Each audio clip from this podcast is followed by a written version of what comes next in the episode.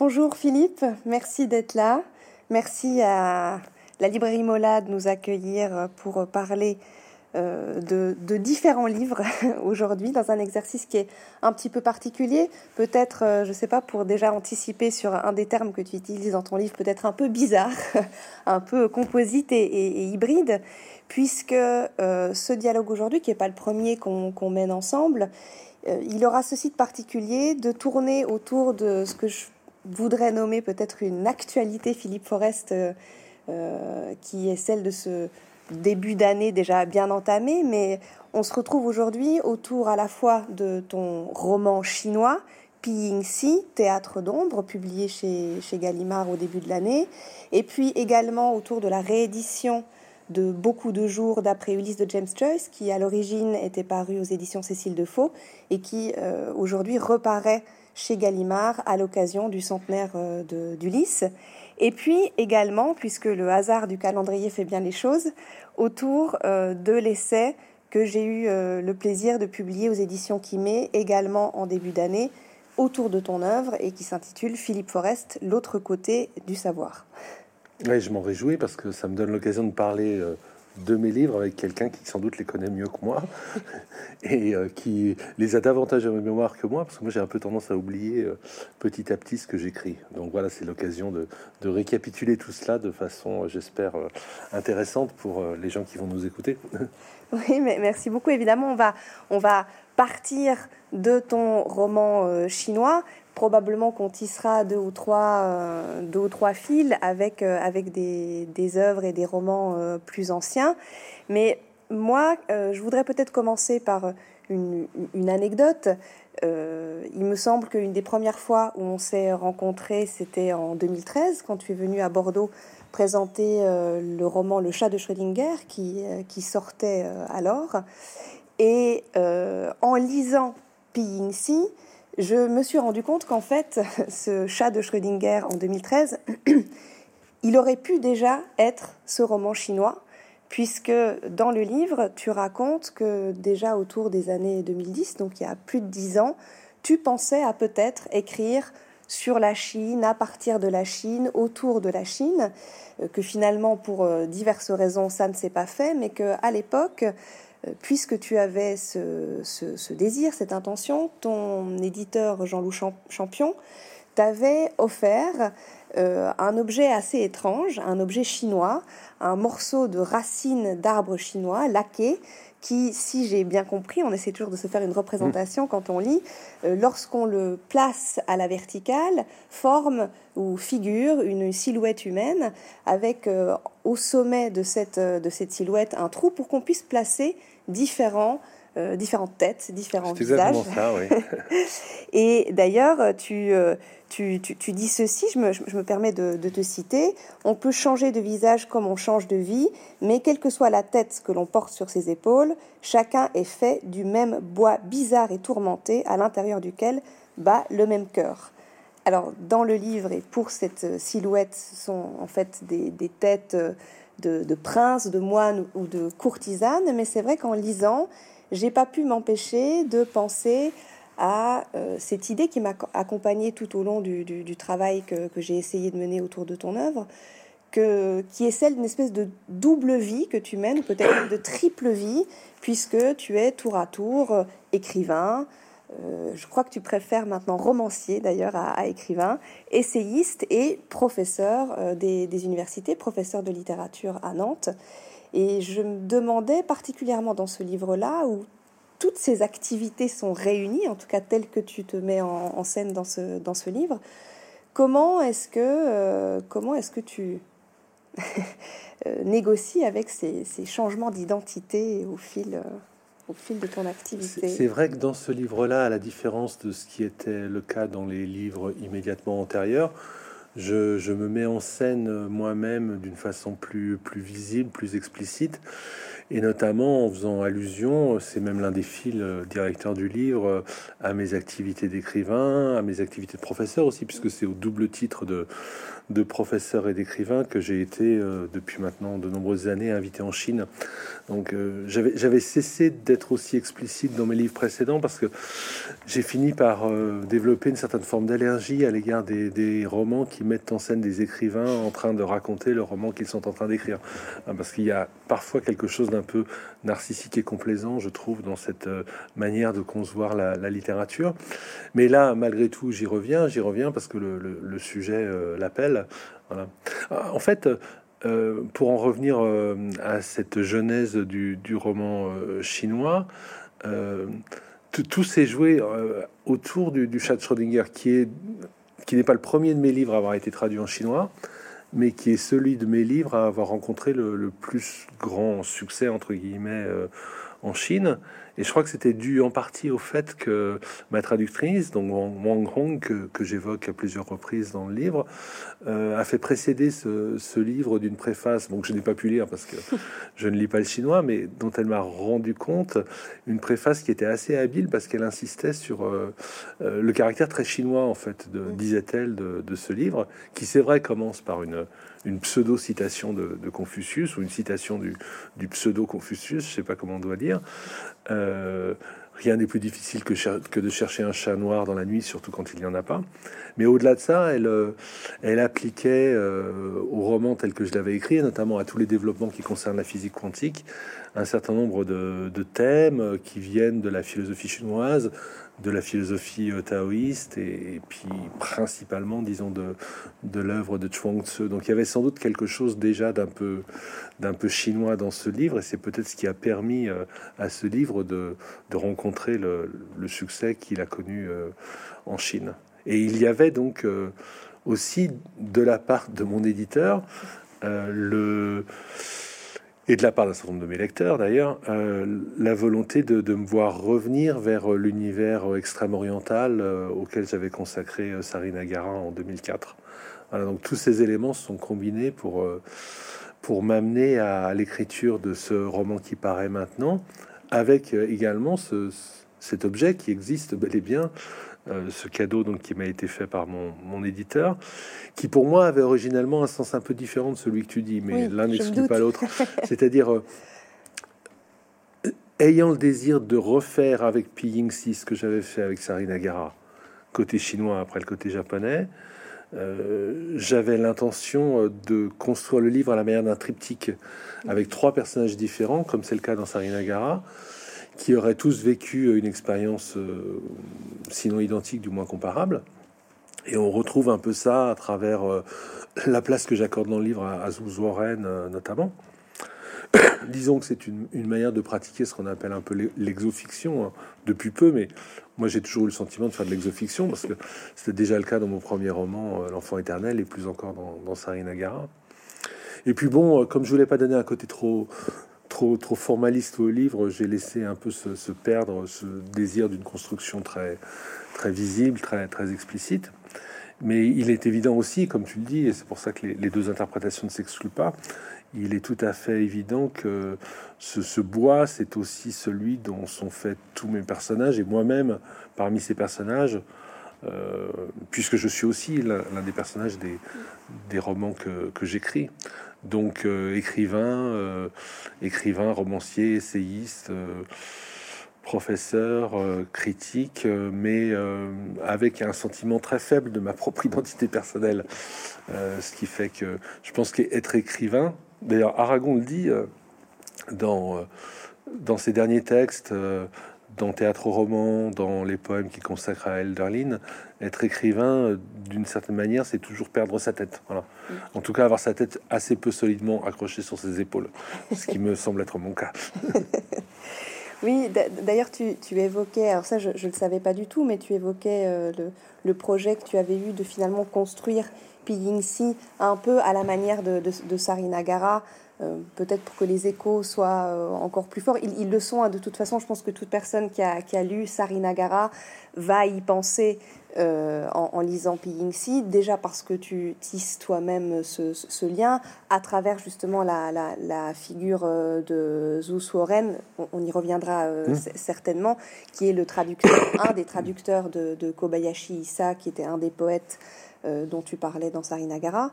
Euh, et je, voudrais, à, partir de ce que tu viens de dire, revenir sur cette, cette structure un, peu plus lâche de, de, de que moi j'ai interprété comme une sorte de structure de l'instructuré qui m'a fait penser à l'un des, chapitres du livre où tu réfléchis euh, un peu comme ça au fil du pinceau, selon une tradition euh, orientale, à, à, une, esthétique chinoise des, jardins, qui est une esthétique très euh, chimérique, euh, baroque, composée. Tu dis, on n'y comprend pas grand-chose, en tout cas quand on n'a pas forcément les codes pour, euh, pour entrer de, de manière ordrée dans ce jardin-là. Et c'est un peu finalement, en tout cas moi l'impression que j'ai eue dans, dans, dans, le livre, et il m'a semblé que c'était que c'était voulu, c'est-à-dire d'avoir à la fois une anecdote qui donne euh, l'impulsion, peut-être le, prétexte, entre guillemets, à, l'enquête que va, que va former le, livre, mais en entretissant ensuite euh, cette, cette enquête avec, euh, avec des, à la fois des souvenirs des différents voyages en Chine, les différents voyages en Chine se mélangent d'ailleurs, y compris dans l'esprit du lecteur, des, des, réflexions sur la littérature, enfin quelque chose de, à la fois de très composé et de, et de très disparate.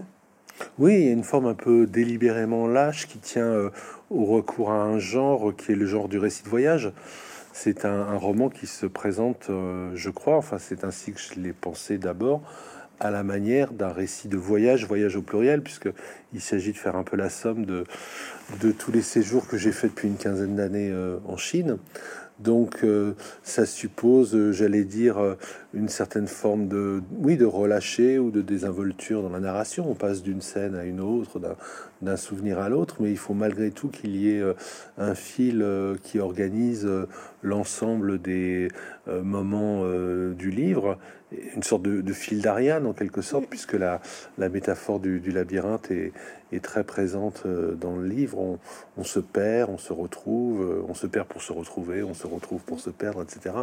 Il y a cette idée-là. Et dans, dans un, univers, effectivement, j'y insiste beaucoup dans le livre, que l'on ne connaît pas, que l'on ne comprend pas, et qui a un aspect euh, à la fois féerique et un peu inquiétant, comme comme c'est le cas des des, jardins chinois, hein. tout, cet art euh, qui est à la fois un art euh, euh, de, je dirais, de l'harmonie et de la dissonance, mhm. notamment à travers ces, jardins de pierre qui sont quand même assez, assez étonnants, je trouve, et assez peu comparables à ce que propose l'art du jardin dans notre propre civilisation, que ce soit le jardin français ou le jardin anglais d'ailleurs.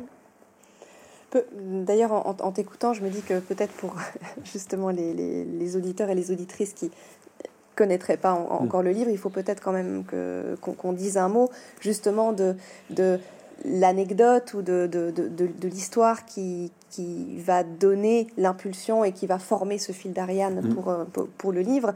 Tout à l'heure, tu évoquais euh, la, la, phrase de Chuang Tzu pour le chat de Schrödinger. Euh, autour de, de, la difficulté, voire de l'impossibilité à attraper un chat dans la nuit, et surtout s'il n'y a pas de chat, on pourrait peut-être euh, paraphraser en disant que pour Piyingsi, c'est euh, très difficile de retrouver euh, une jeune femme qui appelle à l'aide, surtout si cette jeune femme n'existe pas. Oui, c'est une, bonne manière de, résumer le livre, en effet.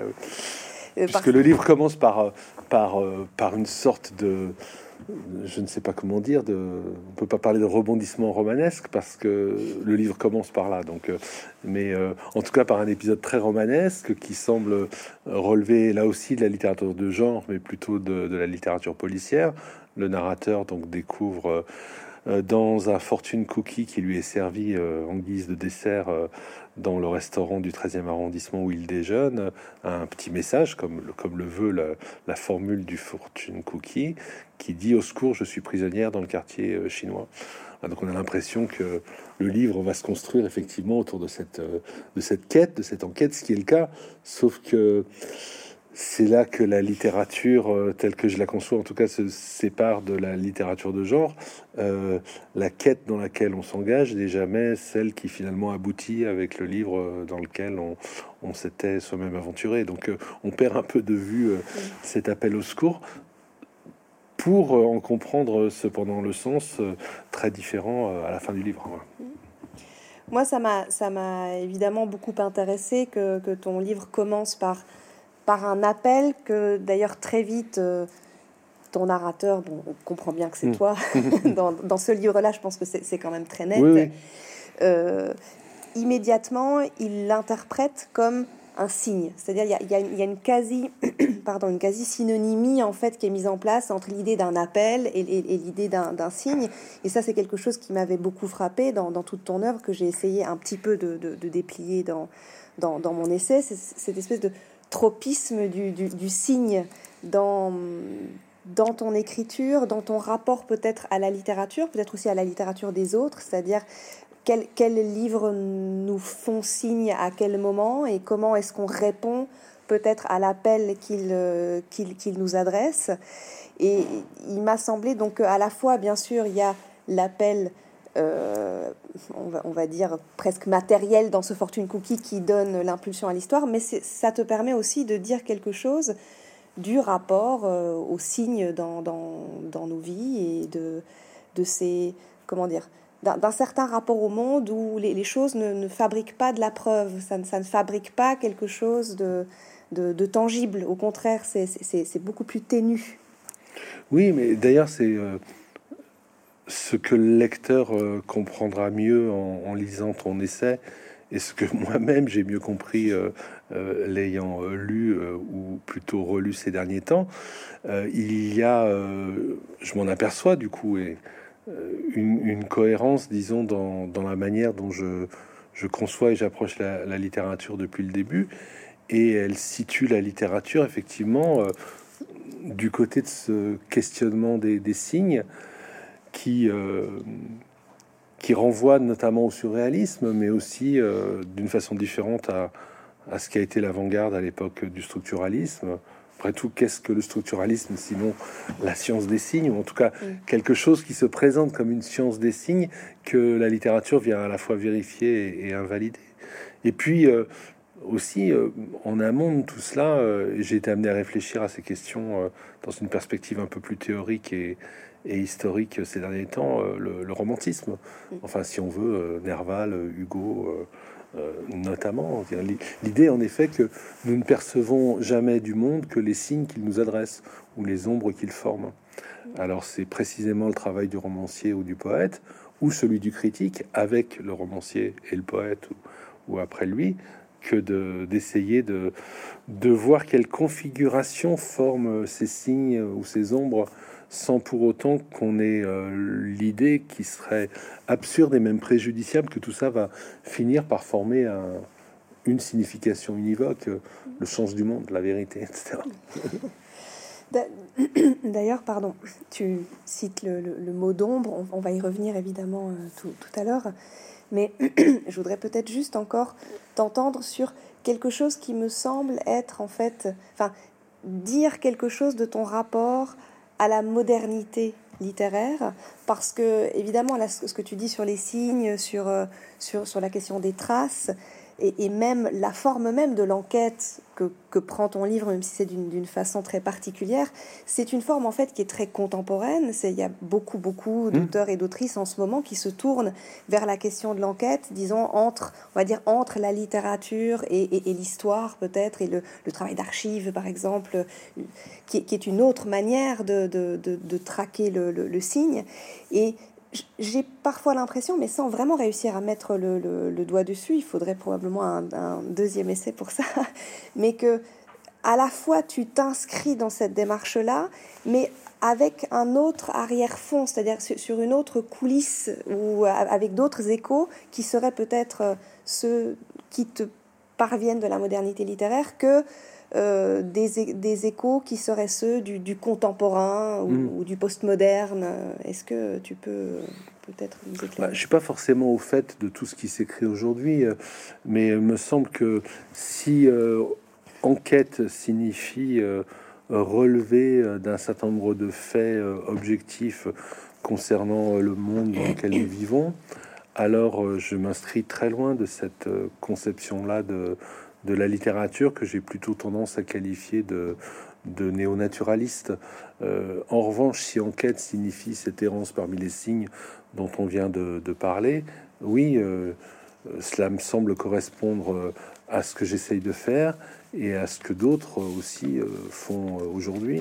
Il se trouve que la semaine dernière, j'étais à Aix pour la soutenance de la thèse que présentait Camille Laurence et que j'avais co-dirigée enfin co-dirigée, disons formellement, puisque elle, elle s'est très bien débrouillée toute seule. Et puis de toute manière, il y a, elle, elle, avait un autre directeur de thèse qui était Claude Pérez et qui a suivi de beaucoup plus près que, que moi.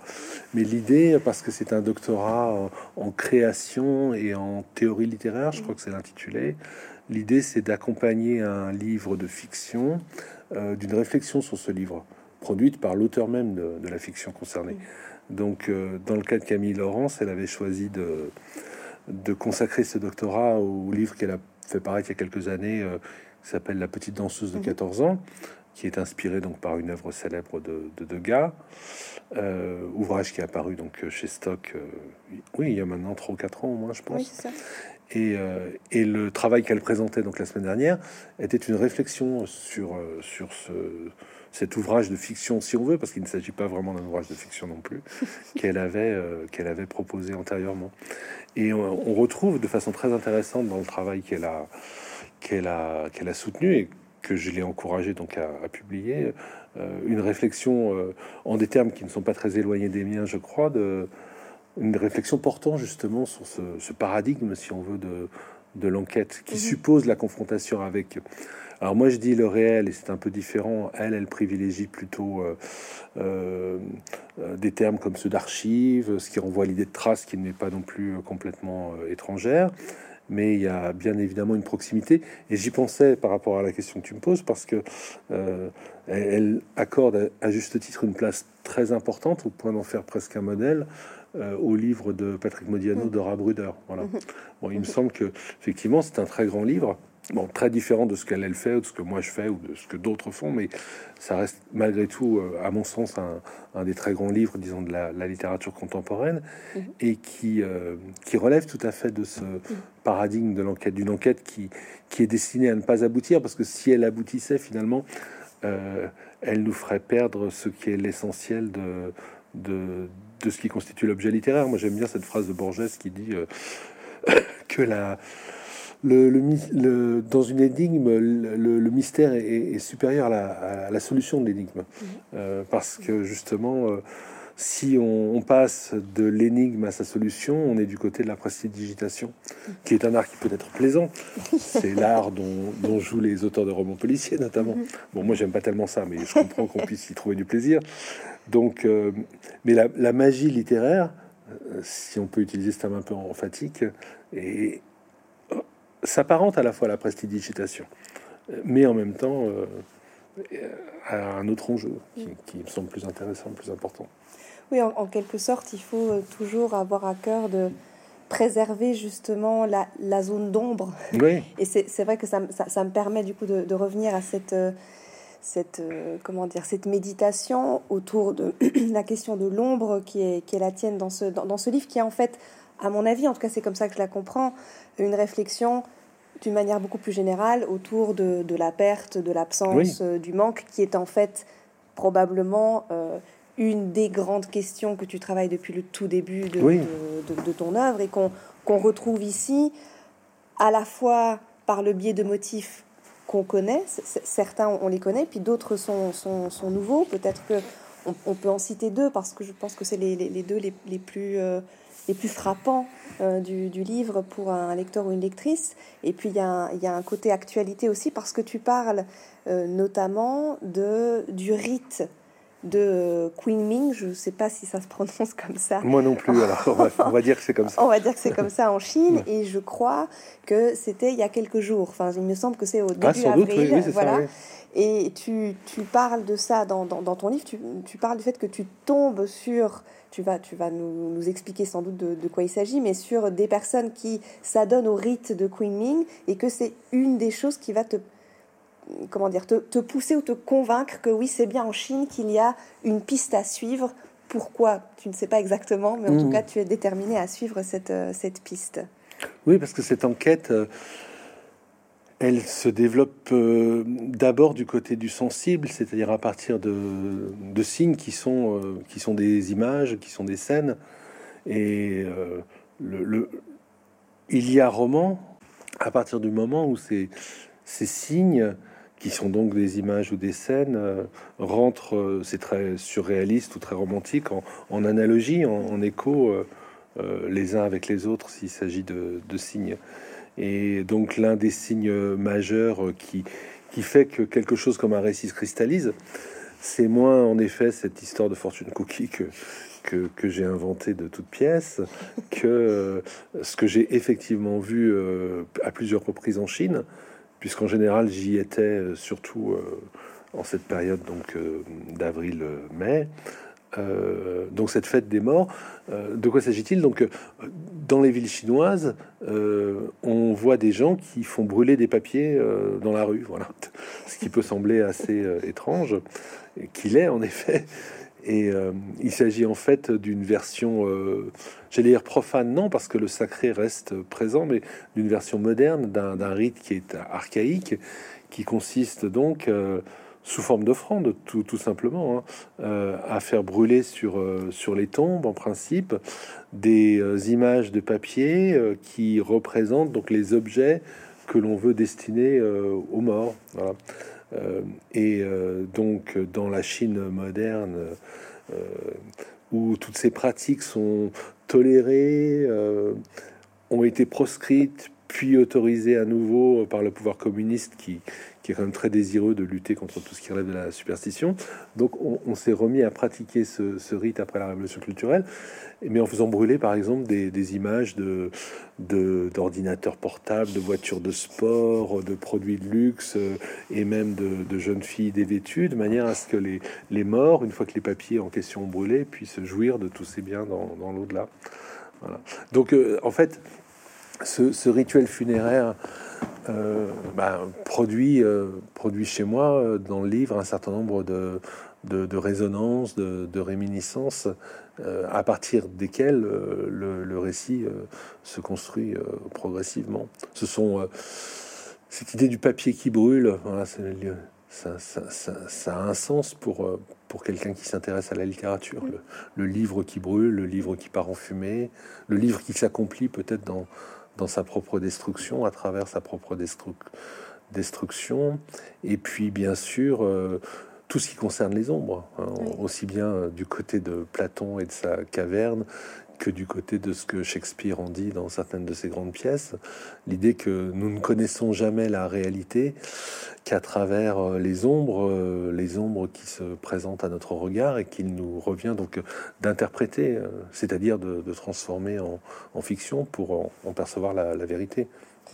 D'ailleurs, moi, alors évidemment, tu reparles des ombres. Le, livre, enfin comment dire, le titre du livre signifie littéralement euh, théâtre, théâtre d'ombre ou ombre chinoise en oui. fonction de comment comment on, on traduit, euh, qui est une, une tradition euh, artistique euh, chinoise où tu en parles également. Mais c'est vrai que moi, quand j'ai lu ce que tu écrivais sur cette question de l'ombre, ça m'a fait penser au mythe antique de Dibutade, euh, qui est la, la, la fille du, du, du, du, potier, qui, au, au moment où son, si, si, ma mémoire est bonne, au oui, moment. Où, son, où, son, amant va, va, va, partir, trace à partir de son ombre sur, sur le mur euh, sa, sa, sa, silhouette, comme si finalement euh, toute représentation, ou le début de toute représentation se faisait à partir de l'annonce d'une future absence, où voilà, c'est parce qu'il part qu'il y a ce, ce souvenir de l'ombre sur, sur le mur. Oui, oui, il y a ça aussi, puis ça renvoie donc à quelque chose qui, là encore, est très présent dans la pensée, dans l'art moderne, qui est, euh, disons, une certaine forme de poétique de l'empreinte, mm -hmm. qu'on qu'on trouvait présente dans, dans, mon premier roman, L'enfant éternel, et, qui revient sous cette forme-là. Mais l'empreinte, l'empreinte signifie quelque chose de, fixe, de fixe à tout jamais.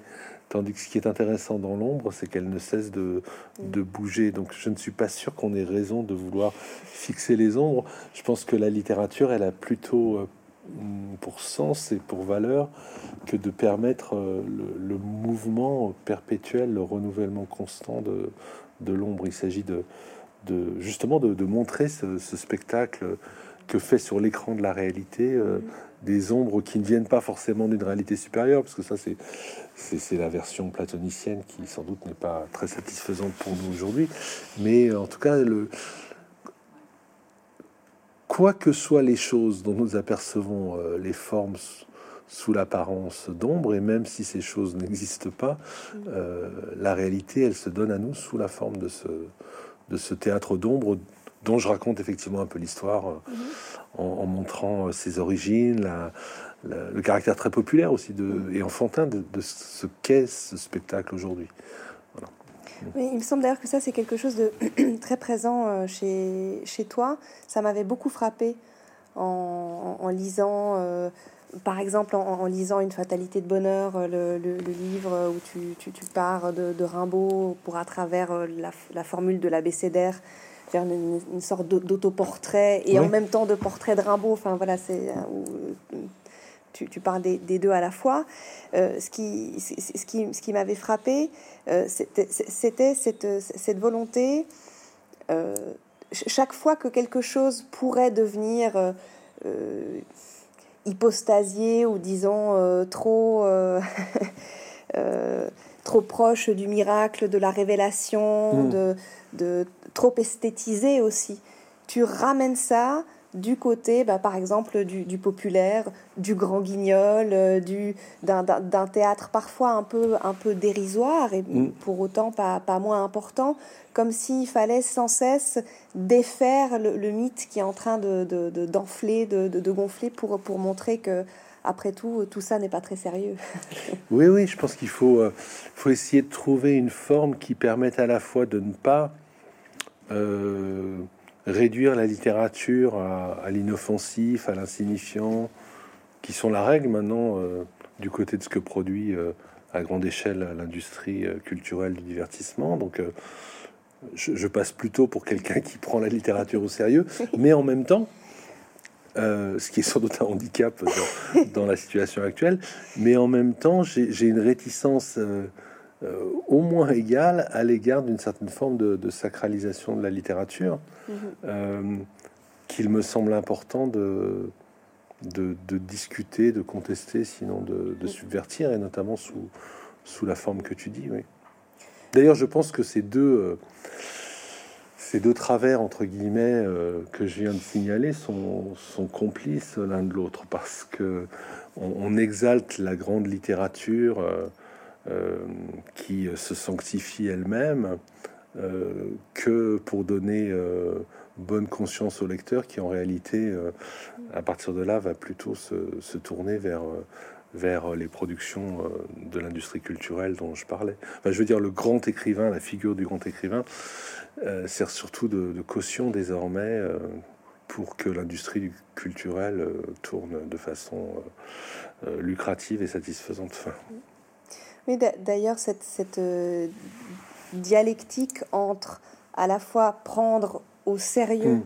la, la, littérature, parce que oui, euh, enfin, je pense que quand, quand, on lit euh, tes livres, on comprend bien que ça, c'est quelque chose d'important, de, le, le, rapport à la, à la, littérature, et, et, en même temps, de, à l'intérieur même de, de, cette importance d'en indiquer les, les, les, points de, bouffonnerie, mm-hmm. quelque, quelque part, c'est quelque chose qui m'avait paru très important dans dans ce qui, moi, peut-être, si je devais euh, donner une facette de, ton œuvre qui, pour moi, elle est, la plus importante parce que c'est celle qui entre le plus en, résonance pour moi, c'est que la partie que tu prends très au sérieux, c'est justement le fait que la littérature ne doit pas venir combler quelque chose, et c'est probablement ce que ferait une littérature de, divertissement, c'est-à-dire ne doit pas venir donner une signification ultime, euh, évidemment dans le rapport de tes livres à la question du deuil euh, de manière plus on va dire, précise.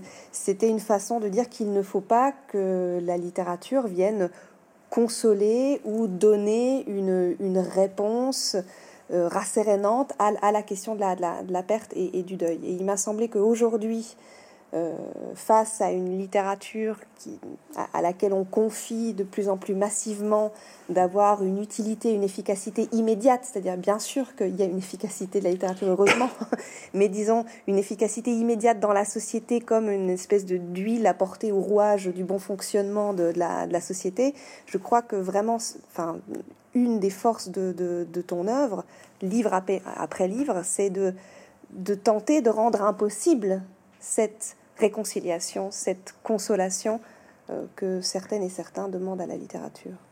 Ah oui, je, ne peux que souscrire euh, aux termes que tu viens d'employer, qui sont ceux que tu euh, utilises également de façon très, très juste et très opératoire dans, ton essai.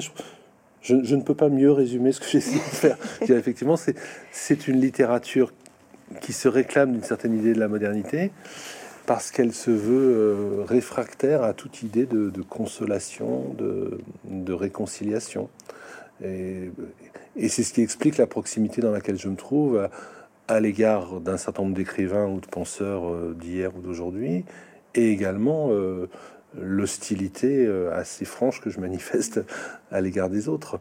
ne, pas ne pas proposer une littérature qui soit une littérature de stricte consolation, de stricte réconciliation, c'est aussi se, refuser à l'idéologie euh, euh, actuelle que personne ne veut voir en tant qu'idéologie, mais c'est précisément le propre de l'idéologie que de ne pas se présenter comme idéologie. Euh, on peut appeler ça le néolibéralisme, si on veut. Pour le livre que je suis en train de terminer, été amené à lire des tas de choses ou à relire des tas de choses que, que j'avais un peu oublié, mais j'ai lu notamment le, dernier livre de Jacques Rancière où il parle de ce qu'il appelle le consensus. Voilà, bon, bon parce que qu'il conteste bien sûr, qu'il discute, enfin qu'il réfute, qu'il combat même. Bon, bah, ce qu'il appelle consensus, c'est ce que moi j'appelle plutôt consolation ou, mm. réconciliation. Euh, et cela concerne donc aussi bien le, strict domaine de la création littéraire que du manière beaucoup plus large les représentations sociales dont on sent tous à quel point euh, elles, elles, pèsent, elles pèsent sur nous. Donc, donc c'est aussi la critique que je fais depuis des années de ce que j'appelle depuis quelque temps la religion de la résilience, mm. parce qu'il me semble que la religion de la résilience, elle est à la fois la forme souriante de cette idéologie néolibérale à laquelle on faisait allusion et, que Rancière conteste sous le nom de consensus par exemple, mais aussi euh, cette religion de la résilience, elle est euh, en quelque sorte la, morale à laquelle on voudrait que toute forme de création littéraire ou artistique euh, aboutisse.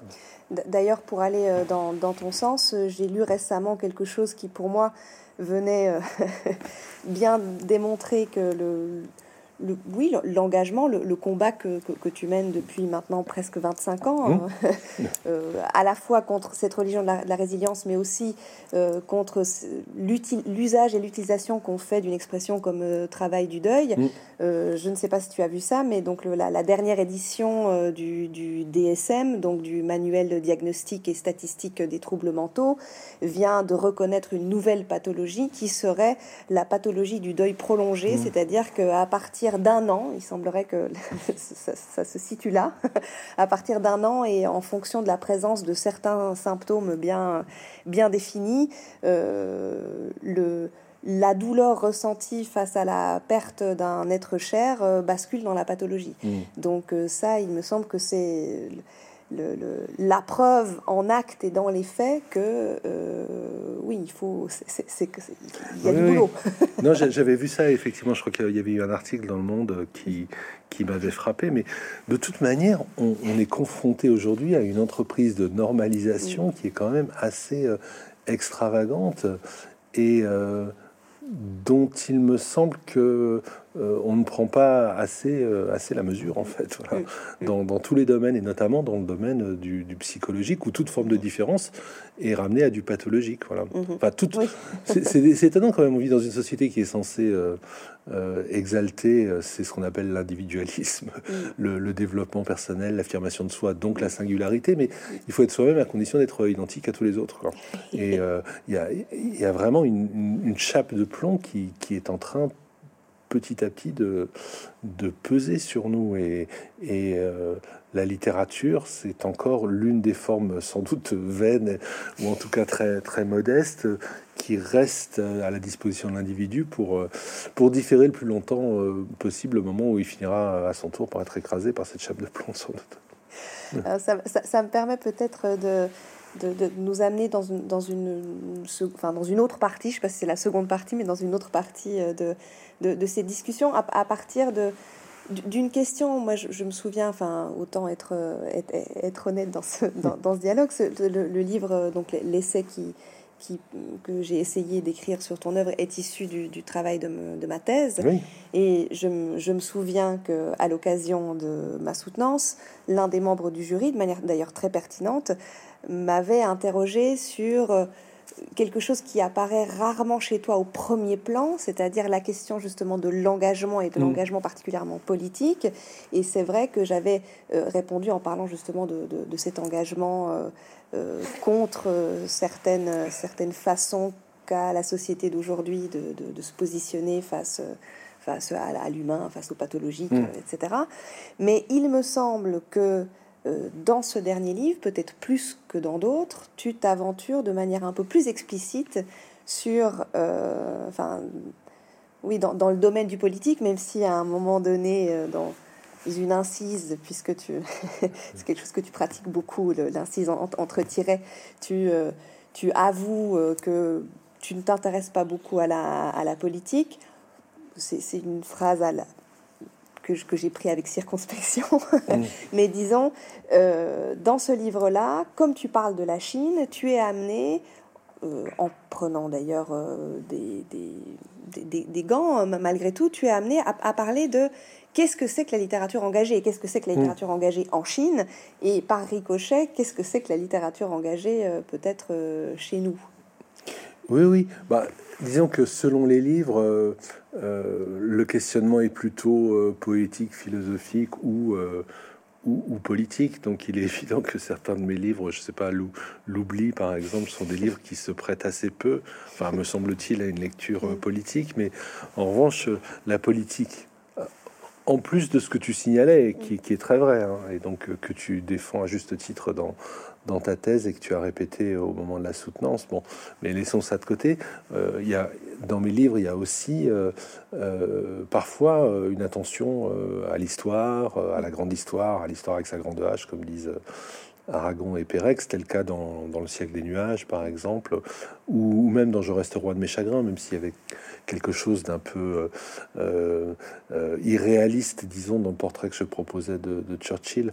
Mais, mais, là, parlant de la Chine, je ne peux pas ne pas parler de cette question-là, même si euh, il s'agit moins pour moi de parler de la Chine que donc je ne connais pas, que je ne comprends pas, etc., que de réfléchir au miroir que la Chine nous tend euh, sur euh, la situation qui est, la nôtre en, Europe et, et, en France.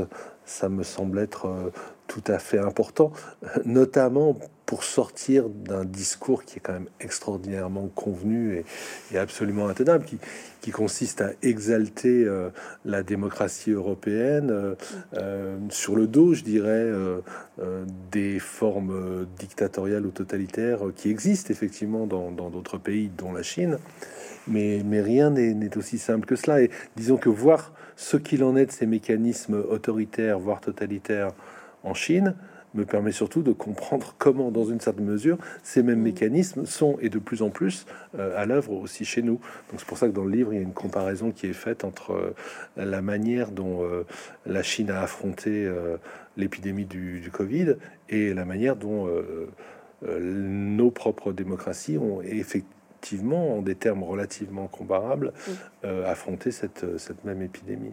Et donc, pour ce qui est de la question de la littérature engagée, oui, c'est la grande question chinoise. C'est-à-dire, moi, quand je suis arrivé en Chine euh, euh, au début du, 21e siècle, donc pour la première fois, quand mes premiers romans ont été traduit là-bas, j'ai quand même été extraordinairement surpris parce que euh, bon, je, venais d'une, euh, euh, j'étais l'héritier, si on peut dire. Enfin, j'étais influencé en tout cas par une par une littérature française qui depuis 20 ans proscrivait complètement la notion d'engagement, considérant que rien n'est pire que le roman à thèse.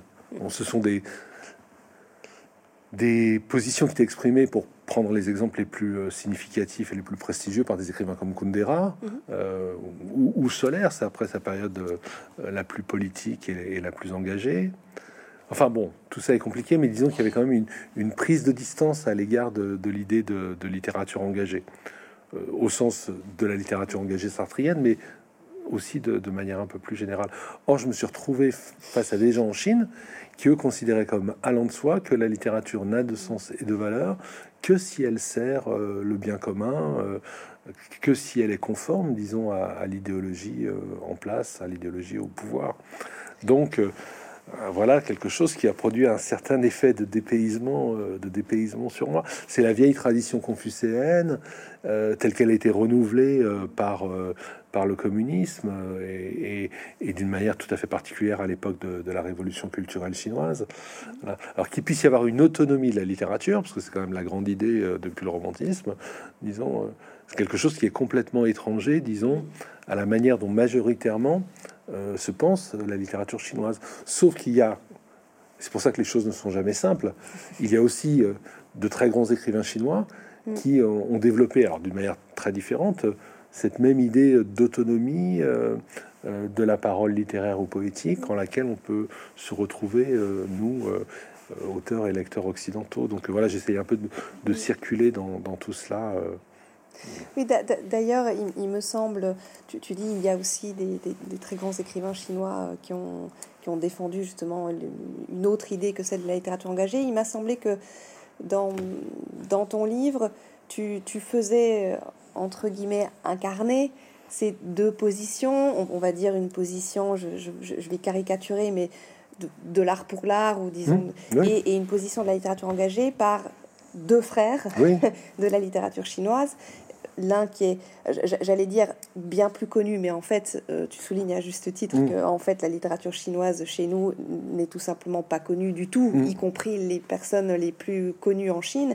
Donc, d'une part, Lu Sun, qui est un des plus grands auteurs euh, chinois du XXe siècle, et son frère, euh, Zhu Suoren, là aussi, pardon pour la, pour la prononciation, qui a eu un tout autre destin dans, dans son rapport justement entre littérature et, et engagement, comme si c'est deux frères, donc venant d'une même famille, pouvaient incarner finalement deux façons à la fois différentes. Parfois, ça s'entrecroise, tu vois, c'est plus compliqué que ça, euh, de, de, oui, de, faire euh, fonctionner ensemble société et, littérature.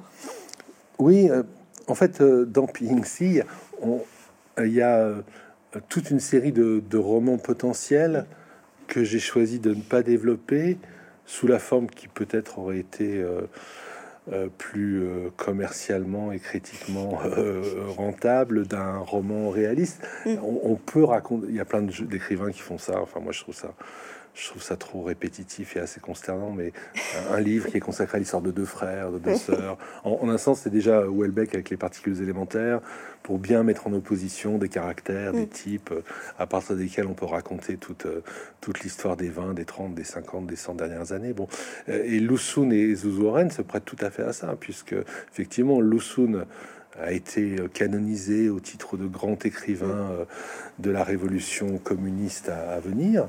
Et c'est euh, Mao Zedong lui-même qui, lui a reconnu ce titre, cette importance. Hein. Alors que Zhu Oren, qui était un écrivain d'importance comparable, frère donc de, de lui, très vite s'est montré réfractaire, disons, à, à cette idéologie de, l'engagement qui était en train de se développer euh, dans la Chine de la première moitié du XXe siècle. Et comme pour aggraver son cas, euh, traducteur du japonais, il a euh, trempé dans ce qu'on peut appeler par analogie avec la situation en Europe, la collaboration. Alors ici, il s'agissait de la collaboration de certains Chinois avec l'occupant japonais après l'invasion de la Mandchourie et l'invasion de, d'une partie de la Chine. Donc il a été au contraire discrédité. Donc on a deux frères dont l'un est devenu euh, l'icône célébrée de la littérature chinoise et, dont l'autre, au contraire, euh, a été euh, non seulement disqualifié, mais durablement discrédité et, qui a très vraisemblablement perdu la vie pour cette raison au début de, la révolution culturelle chinoise. Avec, avec un processus de réhabilitation qui a été assez euh, tardif et, qui reste encore assez incomplet. La preuve, hein, euh, la preuve, on dispose en français ou en anglais pratiquement de, rien, enfin de très peu de choses, quoi, quand on veut avoir accès à l'œuvre de, de. Mais bon, c'est un peu ce que j'avais voulu faire aussi avec euh, Mallarmé et Hugo dans, dans L'Enfant éternel.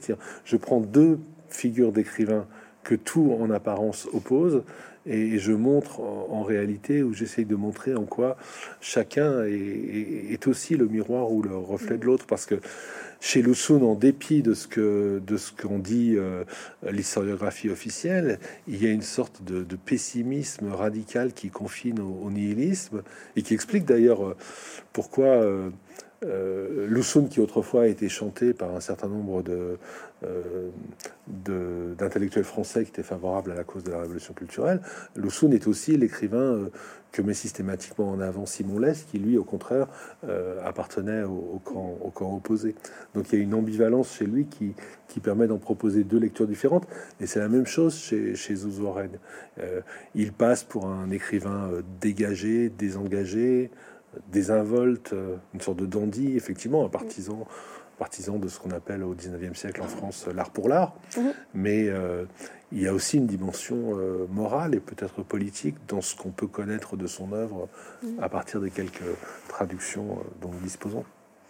Il me semble d'ailleurs que cette, cette façon que tu as pour Zouzoren et pour Lussun de, de montrer que à l'intérieur même de, de, l'image euh, bien établie qu'on en a aujourd'hui, on peut réintroduire euh, du doute, on peut euh, réintroduire un, un, vacillement pour montrer qu'après tout, à partir de certains points, l'histoire pourrait se raconter d'une toute autre manière. Alors, je, crois, que tu utilises ce mot une ou deux fois dans, ce livre-là, mais l'idée d'introduire une dialectique dans, ce qui est euh, dans, ce qui paraît euh, trop assuré, c'est quelque chose, il me semble effectivement que depuis ton premier livre, que c'est quelque chose que tu utilises, que tu fais. Évidemment, dans un roman chinois, c'est, disons, particulièrement euh, intéressant et ça s'y prête particulièrement vu que le, l'idée même de la, de la dialectique que tu utilises évidemment mm. aussi avec le, avec le, maoïsme est particulièrement euh, oui, euh, vivace dans, dans, dans, la manière de, de, penser, mais il me semble que d'un point de vue un peu plus philosophique, ce rapport à la dialectique chez toi, c'est en fait le, le, rapport au doute, c'est-à-dire euh, mm. le doute qu'il faut nécessairement introduire dans, dans chaque portion de savoir pour, euh, pour réussir à ne pas trop trahir en fait la, la réalité humaine. Oui, ben ça renvoie au titre que tu as choisi pour, euh, pour ton essai en fait, mais euh, je, je, je m'y reconnais complètement dans la mesure où il y a quelque chose qui échappe au savoir et c'est ce quelque chose qui échappe au savoir ou qui en est l'autre face pour rester plus proche du titre donc que tu as choisi, c'est ce quelque chose qui est précisément l'objet de la littérature. Mais bon, c'est une position euh, qui, qui, me vient euh, de ce qui est sans doute pour moi la référence essentielle, c'est-à-dire la référence à la bataille. Dialectique, oui, euh, et notamment appliquée à la représentation qu'on peut se faire de, du monde, bien sûr, mais aussi d'une existence humaine. C'était aussi dans le respect du cahier des charges de la collection ce que j'avais essayé de faire avec Aragon, en, en montrant comment Aragon a raison de dire euh, de lui-même qu'il est l'aventurier d'une aventure qu'on ne comprend pas. Voilà. Mhm. Je pense être fidèle à la vérité, c'est faire apparaître justement euh, en quoi il est quelque chose en elle qui, mhm. toujours échappe à, l'explication qu'on pourrait en proposer. Donc dialectique, oui, mais une dialectique sans synthèse. voilà. Donc, euh, ce qui nous ramène du côté de Bataille ou, mhm. de, ou de, Kierkegaard peut-être, euh, enfin de, de, tout, euh, de tous les penseurs qui se refusent précisément, pour revenir là, à ce que le dernier mot soit un mot de, de consensus, de réconciliation, de synthèse, de consolation.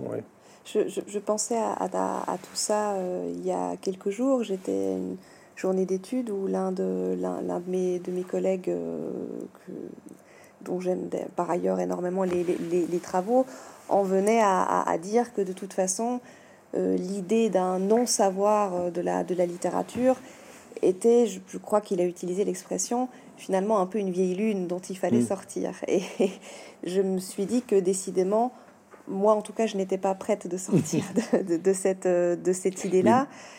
Et, il me semblait qu'il y avait des œuvres aujourd'hui, dont la tienne, qui témoignaient de, de ce que cette question-là, pour le coup, n'est jamais résolue. Euh, mm. Et bon. Mais le, positivisme, on peut utiliser ce mot aussi en lui prêtant toutes sortes de significations, le positivisme actuel a tout intérêt à liquider euh, l'aporie du, du non-savoir. Euh, donc, euh, à partir de là, les, enjeux sont, sont, relativement clairs. Je, lisais, je lisais toujours pour ce livre que je suis en train de finir.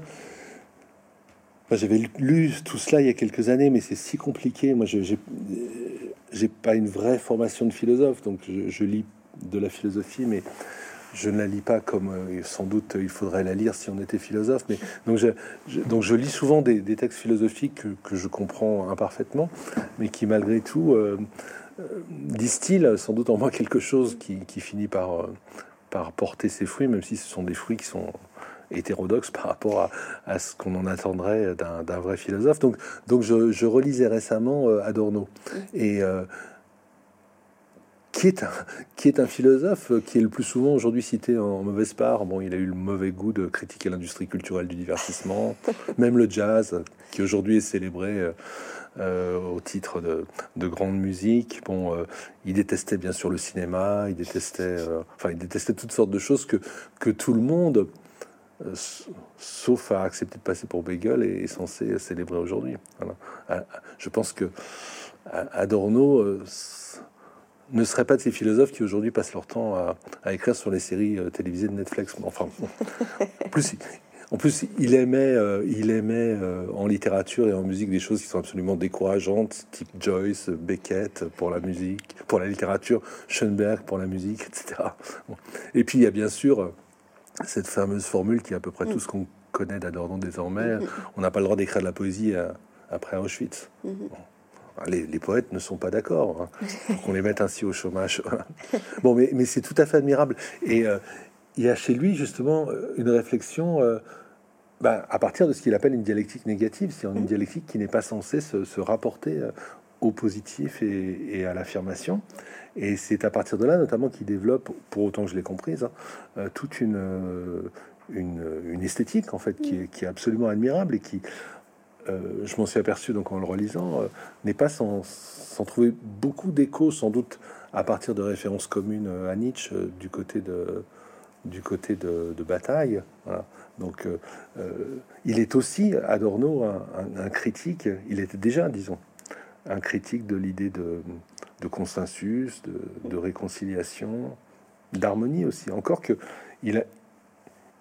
il, m'a amené à, réfléchir un peu mieux sur cette idée d'harmonie que, je l'ai découvert parce que c'est pas ma, culture musicale n'est quand même pas très très développée, mais euh, cette idée d'harmonie que Schoenberg, Schoenberg mm. euh, met, lui aussi à sa façon en avant. Et, l'idée essentielle, c'est que dit Adorno, mais c'est beaucoup plus compliqué que ça, et donc je ne peux pas vraiment l'expliquer parce que je ne l'ai pas tout à fait compris sans doute. Mais Adorno dit la, c'est la dissonance qui est la vérité de, mm. l'harmonie, hein. ce qui renvoie à une phrase de, de Bataille qui qui vient sans doute de Nietzsche en partie. Hein. Bataille dit dans l'expérience intérieure, c'est quelque chose qui m'a toujours frappé. Euh, l'art, ça n'est pas le passage de la, de la dissonance à l'harmonie, mais au contraire le retour de l'harmonie à la dissonance. Voilà. Mais qui, veut entendre une parole dissonante aujourd'hui voilà. Certainement pas les positivistes dont on parlait il y a un instant. Sans doute pas. Ça me permet peut-être pour, euh, pour clore euh, bientôt cette, cet entretien, ce que tu disais sur l'évacuation du, du, négatif sur le, dissonant. Il me semble que à, bien des égards, on va évidemment pas révéler la fin, euh, la, fin de, ton livre parce que ça ménage, en tout cas, je pense pour quelqu'un qui te lit depuis longtemps, euh, une, extraordinaire, euh, enfin, ça dégage une extraordinaire force la, la fin, la, fin du livre, mais cette fin montre justement que l'évacuation du négatif, de toute façon, n'est pas possible puisque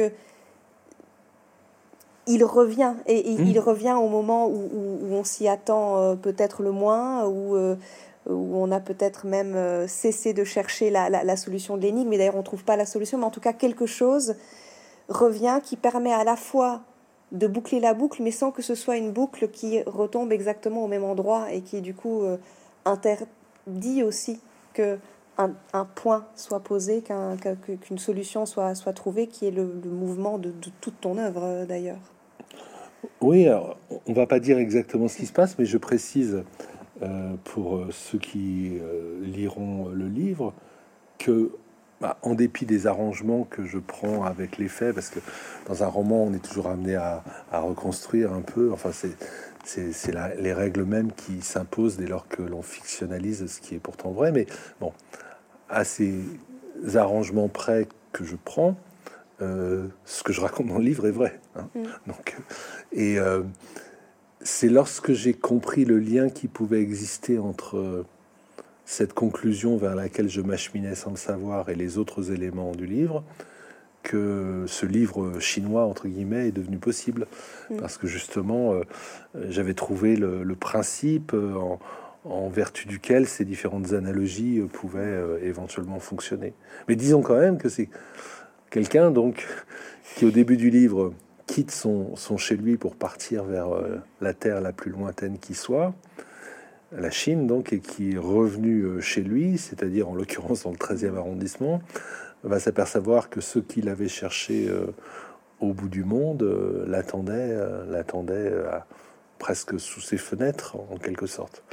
Même si ce qu'il trouve est autre chose que ce qu'il croyait chercher et que pourtant il cherchait depuis, depuis longtemps, sinon depuis toujours. Voilà. Donc c'est un peu l'ironie, disons, du, livre, mais qui est très, très vrai. Je crois que chacun d'entre nous cherche quelque chose qu'il finit par trouver, même si c'est sous une, forme différente mm. euh, que celle à laquelle il s'attendait. Ben, merci beaucoup. Ben, Philippe, merci à toi, Sophie. Euh, cet entretien. Et merci pour, euh, pour ce livre donc, dont je suis euh, très heureux qu'il paraisse en même temps que, que le mien et qui va permettre, euh, je le pense, de.